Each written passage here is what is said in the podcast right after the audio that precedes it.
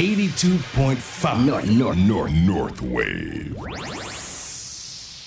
Kishimoto Takuyano Atamano Naga どうも、ベーカリープロデューサーの岸本拓也です。こんばんは、ハイジです。この番組はベーカリープロデューサー岸本拓也さんの頭の中にパカッと切り込みを入れてほじくってみたり挟んだりしていく番組です。はい。岸本さん、はい。今日は帽子かぶってないんですね。今日はね、そう、実はこれ北海道で買ったんですけれども、やっぱり防寒の一種で耳までかぶさってて、はい。まあ8月も、もうね、中旬差し掛かってますよね、このラジオの頃にうんは。だちょっと秋を意識した格好にしようかなっていうか。ヘアバンドっていう言い方でヘアバンド、ヘアバンドよくやってるんですけど、はい最近結構長くなってきちゃったんで、ずっともうちょい短い頃は結構ヘアバンドよくしてました、えー、あ、そうだったんですね。はい、してました。番組が始まってからはいつもね、帽子スタイルなイメーあでもねジでした。家の中だといつもヘアバンドですそうなんですね。今日ちょっとお写真も見ていただくのが楽しみですぜね。ひぜひ。はい。はい、さあ今週はですね先週に引き続き、はい。美味しいビールのお話をさせていただきますよ。そうですね。まあ、はい。先週本当にお話をさせていただいてこのよくね世の中でこのミッションやこのビジョンとかいろいろとあるんですけどこのミッションとして世の中のためにどれだけこの使命を果たすかっていう中でこのすすきのっていう街をどういうふうにこの未来を作り上げていくかっていうことに対して青木さんがどのように考えていらっしゃるのかなっていう時にこのコロナ禍だからこそ、おまあ、考えられるっていう中でねこのビールうん。を作られたっていうのは非常に感慨深くって。うん今日そこを掘り下げてまたいろんなお話をさせてもらえたらなと思っております。はい。改めてご紹介をさせていただきます。すすきので飲食店など30以上の店舗や事業をされています。APR グループ代表取締役の青木康明さん。この後一曲挟んでからご登場いただきますので、それでは曲紹介お願いできますか、はい。まあ、僕はあの先週が特にすごい印象に残ってたんで、はい。やっぱりねみんなが笑って本気で踊ったりワイワイ騒いだりできるのがいいなと思った時に ふっと思いついたのがあの夜の本気ダンスおいいですね言葉がいいじゃないですか。の、まあ、ちょっとノリノリの曲で今日は行きたいと思います。えー夜の本気ダンス3どうぞ。Kishimoto Takuyano Atamano Naga それでは今日の放送もノリノリでお付き合いいただければとノリノリですね思います。夜の本気ダンス3お届けしました。岸本拓也の頭の中。今週も APR グループ代表取締役青木康明さんをスタジオにお迎えしています。よろしくお願いします。よろしくお願いします。よろしくお願いします。あの先週ですね最後に青木さんがね持ってきてくださいましたすすきの生まれのクラフトビールすすきのエール飲ませていただいたじゃないですか美味しかったですね、美味しかったし、本当にこの、ちゃんとこの北とかね、すすきのの主張とか思いを感じられるビールで、とてもいいビールでした。はい、今までは缶ビールで味わうことができるというものでしたけれども、これからは樽生で、そこがね、はい、すごいんですよ。また、横に広げたと思ったら、ちゃんと縦にね、お店っていうものをちゃんと作り上げるっていうことで、また、すすきのにね、一つ、まあ、歴史というのか、積み上げができたのかなっていうのが、すごい興味深いですね。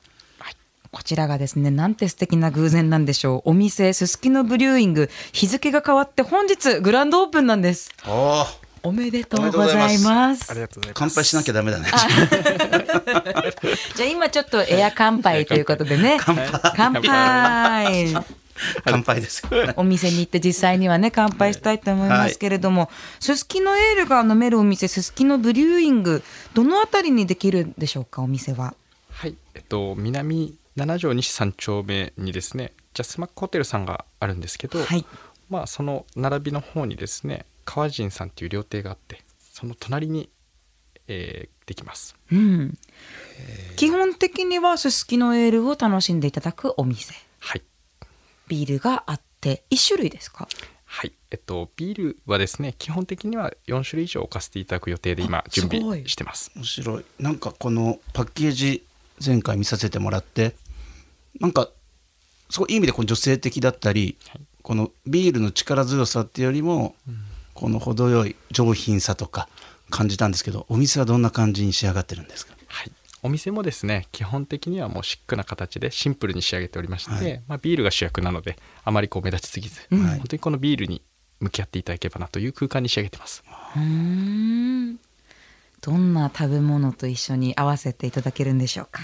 はい、えっと、このビールを主役にして、えっと、シチュエーションに応じてはソーセージだったりですね、えっとまあ、餃子だったりザンギだったりまたスイーツ系の甘いものと一緒に合わせていただいたりですね、まあ、あとはスパイスっていう意味でですねやっぱりカレーっていうものがあの絶対クラフトビールと相性がいいので、そういったものをお客様のこうシチュエーションに応じて楽しんでいただけるあのフラッと来ていただけるようなお店にしてます。あ絶対行きます。ありがとうございます。楽しめるこの価値を想像してますよね。だからうん。もういろんなシチュエーションでもこの体現できるっていうんですかね、うん。本当に美味しいビールとなんか今聞くと美味しい空間ってはい。すごい興味があります、ありがとうございます。お店の営業時間ですとか、い。そういったところも教えていただけますか？はい、えっと、今ここは調整中なんですが基本的にはお昼の12時にオープンをして、えっと、今は21時、うん。でえ状況を見ながらオペレーション落ち着いてきたら23時ぐらいまではやるようなイメージでおります。はい。ああすごい。おえ昼昼から、ね、今反応しました、はい。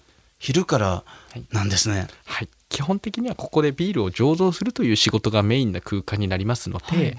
ビールを醸造は朝からしていてその合間にですねしっかりとお客様にもおおお楽しみいただける空間もオープンするという意味でなかなかすすきのでは多くないんですけど、お昼から挑戦をしようと思ってます。うーん、昼飲みってされます？岸本さん。昼飲みね意外としないんですよね、うんうんやっぱり夜に一気に飲むのが好きなんですけど、ただこのやっぱり妄想を描いてますよ。本当昼からゆっくりと飲みたいなっていうのは、ただ意外としないんですけど、昼飲みほど美味しいものはないと今でも思ってます、しかもその場所がすすきのっていうのが最高ですね、最高ですよ。うん。すすきので昼飲み行ったらね、い。やもう今のだってこれ見たらもう餃子とか、はい。ザンギとかカレーって全部僕の好きな食べ物ですよ。またお腹鳴っちゃう。定休日は今は決まってますか？はい、えっと、今のところ水曜日と日曜日と祝日というのはあのお休みさせていただいてビール作りの方で調整しようと思ってます。わかりました。すすきのエール飲んでみたいという方はぜひこのすすきのブリューイングに行ってみてほしいなと思うんですがこのお店以外ですすきのエールを飲む方法を改めて教えてください、はい、えっと、缶ビールにはなるんですがあの市内ですとこうちゃんフォーさんとかですね、はい。えっと、あとは北キッチンさんとか、ドサンコプラザさんで販売させていただいております。はい。あとはですね、えーっと札幌市のふるさと納税の返礼品にもラインナップさせていただいてますんで、うん。本州にいらっしゃる方とかはそちらからご支援いただければなと思います。はい。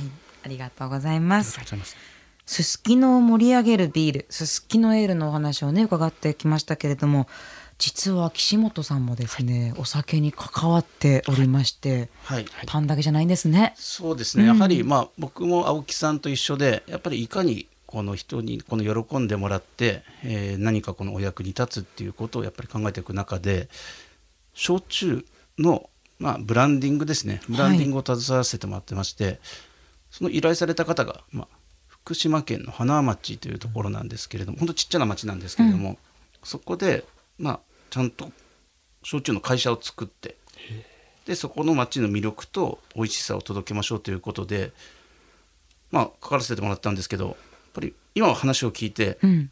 やっぱ同じなんですよね。もうもちろん味風味もそうなんですけどそこには理念があって思いがあって、うんうんまたそこを活性化させるっていう部分に関しては全く一緒でその中で自分たちのフィロソフィーをどこに落とし込んでいくか,、だから前回もビール飲ませてもらった時にやっぱりほのかなこのえぐみとか力強さっていうのは多分青木さんの思いだろうと思いますし、うん。まあこの我々今度水まりっていう焼酎なんですけどそこに関して言えば非常に透き通ったね味なんですよ。やっぱり水が美味しいところなので、うん。その中でロックで飲んでも美味しい焼酎。でこの軽やかに世代を超えた焼酎っていうのを作りたいなと思ってましてなんかねだからそういろんな意味でお酒っていうものはまた僕らがねこの小さなお子さんだとしたらジュースとかもそうかもしれないですけど、うん。お酒っていうのは本当世代を超えてまだまだこの可能性があるところなのかな。だ今回の本当にこのお店っていうのはやっぱり作ったものをどう飲んで誰と飲むか、それがまた楽しさの価値を想像するんで、ん。本当青木さんのされてることっていうのは本当にまあ今までのお店を開くっていうことじゃなくて先ほど前回ですか。青木さんのこの価値をね、うん。想像させていく。青木さんの9年前に青木さんの色で感性でやっていくっていうのがこういったところに出てるのかなっていうのは僕すごい思いましたし、うん。とても興味深いので今度青木さんと一緒に行きたいですね。はい、ぜひお願いします。あとあの青木さんと一緒に水回りもね持ってきていただいて。ぜひぜひ。あの水回りのまたあの会社はい。の方も今度あのこちらにゲストであの来ていただこうと思っておりますので、まあ、そういった意味でいろんな思いと思いを組み交わすことってすごい大切だと思うので、はい。ぜひまたよろしくお願いします。よろしくお願いします。ちなみに水回りはどこで購入することができるんですか？はい、奥久慈花蒸留所というところで販売しているほかあと EC サイトでも今販売予定だと思います。これから販売されるんですね、それではこの辺で一曲いきましょうか。はい。あのやはりビールということでなんかこの片手にビールを飲んで乾杯するシチュエーションっていいじゃないですか、うん。今日はそういう曲を用意しました。寝癖の片手にビール。Kishimoto Takoyano Atama no Naka お聞きいただいたのは寝癖片手にビールでした。岸本拓也の頭の中。APR グループ代表取締役青木康明さんをお迎えしてお話ししておりまして、はい。ちょっと曲の間にいろいろとお話を聞いていたらですねお二人の共通点もう一つ見つかりましたね。はい。キーワードはタイはい。タイでいうとまず岸本さんは先日言ってましたよね。僕ねそうですね、えー先月ちょうどバンコク行ってまして、はい。実はバンコクのトンローっていう、まあ、日本人の多いところなんですけどそこでベーカリーをお開店しました。あの新たなプロデュースをしました。店を。はい。ハイブレッドっていうパン屋さんなんですけど。はい。そうなんですよ。青木さんもタイにはかなり思い出といいますか関わりがあるそうですね。はい、あの私たちもですね、タイのバンコクで3店舗ほど飲食店の方やらせていただいてます。現在ですか？はい、3店舗。3店舗やらせてもらってます。それはどんなお店なんですか？はい、あのウイスキーバーが1店舗と、あとはお寿司居酒屋が、えー2店舗やらせてもらってます。へえお寿司居酒屋、はい。タイの方反応いかがですか？やっぱりあの北海道にいらっしゃる方も大変多いので、まあ、そういった意味で北海道の料理をこう気軽にもっと近くで楽しんでいただけるってことで、うん。うんえーお越しいただいているお店ですね。うーん、そうバンコク行くと今日本の居酒屋がおい。いや多いどころじゃなくて夜車で走ってると、はい。日本じゃないのと思うぐらいに本当ですか？一部の町のところが、はい。そうカレーラーメン。い。で今居酒屋さんで、あわかんないですけどこのチャナティップさんの影響の北海道の人気っていうのはやっぱすごいんですよね。もともとねコンサドーレで活躍しておりましたチャナティップ選手だからすごいなと思ったんですけど青木さんに質問なんですけど、はい。バンコクに3店舗開かれたのはいつぐらいになるんですか？はい、最初の1店舗目が2014年ですね。2014年。あじゃあ結構前でうすね、ん、はい、なのでもう本当に2014年に1店舗目を開いてから2016年に2店舗目と2018年に3店舗目っていう形で、はい。こう本当にちっちゃくちっちゃくこうなんとかなんとかやってきたっていう形でまあでも軌道に乗ったからこう増えてったっていう感じなんですよね。まあおかげさまでなんとかやらせてもらってます。バンコクにはい。この出店をされようと思った理由きっかけっていうのはどういったことなんですか？はい。あの最初のきっかけはやはりこう父親が築いてきたこのすすきのでこう築き上げてきたものをうん。より多くの方に届けたいっていう思いもやっぱありましたし、まあ、父親とやっぱその当時は比べられたくないっていうこうちっちゃい思いもあって、自分自身が向こうに住み込みで最初始めたっていうのがきっかけですね。住み込みだったんですね、もう向こうにずっとほとんどいましたビザ取って。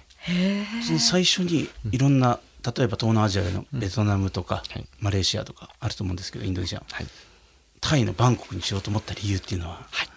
私自体がですねこの自分の父親の会社に入らせていただく前にサラリーマン時代をこう1年半タイで過ごしていたので、はい、そうなんですね。でタイの飲食店で働かせていただいた経験もあったので私たちはこうタイに出店するっていうことを決めました。ああじゃあそれがもし住んでいた町が違ければあもう絶対変わってますね。そうですよね、はい、そうですね、実際僕いつもバンコク行って、はい。やっぱりタイ料理の魅力に触れたので、はい。意外と僕はタイ料理屋さんに行っちゃうんですよ。それがちょっともう地元の本当ローカルレストランなんですけど、本当居酒屋さん多いなっていつも感じるんですけど、実際にこういったお寿司屋さんであったりとか、まあ、居酒屋さん、タイ人と日本人の比率ってどちらが多いんですか？えっと本当に私たちもですね最初は日本人のお客様の方が多かったです。はい、うん。今少しずつタイ人のお客様の方が多くなってきてる比率ですね、あーじゃあそれは定着してそうですね。もうま当たり前になってもらってきてるっていう感じですかね。そうですね。やっぱりこうタイのお客様にとってはもちろんこの毎日毎日来れるような価格帯では多くないんですけど、はい。まあ、日本に行くよりは安いよねっていう価格帯ではもちろんあるので、うーん。そういったところでなんとかこう地道に根付いてきているっていう途中でございます。はいでも日本のこのカルチャーっていうものに対してはものすごいやっぱり造形が向こうの方も深いので僕らのパンもねだからこの塩パンだったりとか、うん。そういったようなものをやらせていただいて本当支持いただいてるので、本当こうやって僕一つねバンコクに出店した時に、はい。要はすすきのとはい。バンコクってはい。ものすごい遠いじゃないですか。うん。で僕ねえーっと、はい。青木さんのはい。ホームページか何か読ませてもらった時にはい。すすきのとこの世界を結ぶ、はいこのグローカルはい、グローカルカンパニー。でこのグローカル。はい。このグローバルでありながらこのローカルの気持ちを持ち続けるとか、僕の中の解釈だと世界に出て飛躍していくんじゃなくてその中でも地域に根ざした気持ちを持っていこうとか、僕もベーカリーやっていてやっぱり地域のお客さんに愛されるっていうことがもう本当これなんぼなんですね。このグローカルって意味をはい。聞きたいなと思ってたんですけど、そこあたり聞かせてもらってもよろしいですか？ありがとうございます。まさに今も本当に岸本さんおっしゃったような思いっていうのはすごく強いです。やっぱりこうローカルで築い父親が築き上げてきたものっていうものをいかにグローバルに戦えるものにしていくかっていうものとですね、うん。グローバルな視点で見るからこそローカルのいい部分みたいなのも見えるわけで、うん。それが我々にとってはすすきのっていう街なんですね。なので我々が挑戦し続けることでそんな2つをこう結んでいけるような企業に次のステージとしては成長していきたいとはい思ってます。素晴らしいな。ねえその成長の中の一つだと思うんですけれども、はい次々と新しいお店の情報も入ってきてますよ。ありがとうございます。新店舗できるんですよね。はい、こちらもご紹介いただけますか？はい、えっと8月26日に小樽亭安家というお寿司のお店をたぬき工事の方にオープンさせていただきます。はい。また、えっと、9月予定にはなるんですが北海道しゃぶしゃぶ大地というしゃぶしゃぶ専門店を初めて挑戦しさせていただきます。もうしゃぶしゃぶ。でまあ10月になるんですが小樽亭の出前寿司というイートインはないんですけど初めての出前の専門店に挑戦させていただくというチャレンジが控えております。すごい、この次から次へと、うん。この業態の開発っていうのはどういうプロセスでいつも作るんですか、ありがとうございます。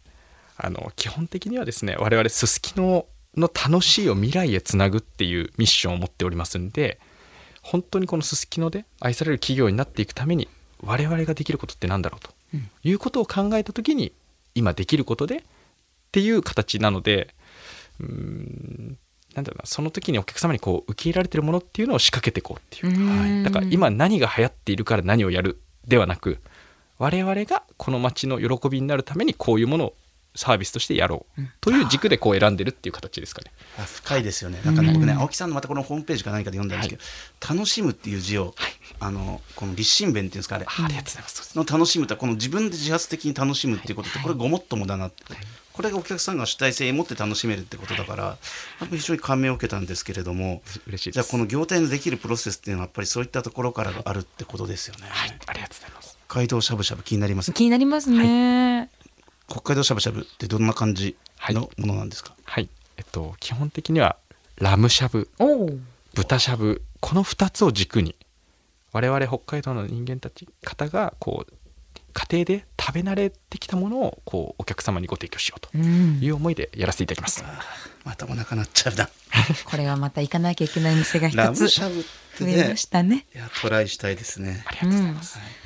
ここまで2週にわたっていろいろとねお話を聞かせていただきましたけれども、岸本さんいかがでした？そうですね。もう率直に言うとやっぱり青木さんのやっぱりこの感性とか思いっていうものがお店を広げるだけじゃなくてこのグローカルって言葉もそうなんですけど横だけじゃなくこの縦に。だからこれはひょっとしたらお店だけじゃなくてさまざまなこのプロジェクトや現象とかをすすきのという街を基軸に作っていくっていう意味だとまた純粋にお店を増やすだけじゃない意味の本当いろんな部分の多分つながりができると思うんですよ、地元のクリエイターさんもそうですしひょっとしたらアパレルとかともつながるかもしれないですしそういった意味では僕青木さんのこの活動っていうのは非常に僕も興味深いですし今回勉強させていただきました。ありがとうございます青木さん私もあのこれからもお金を落とさせていただきます。ありがとうございますはい、じゃあおごってもらおうかな。俺いやいやいやいや年下ですよ。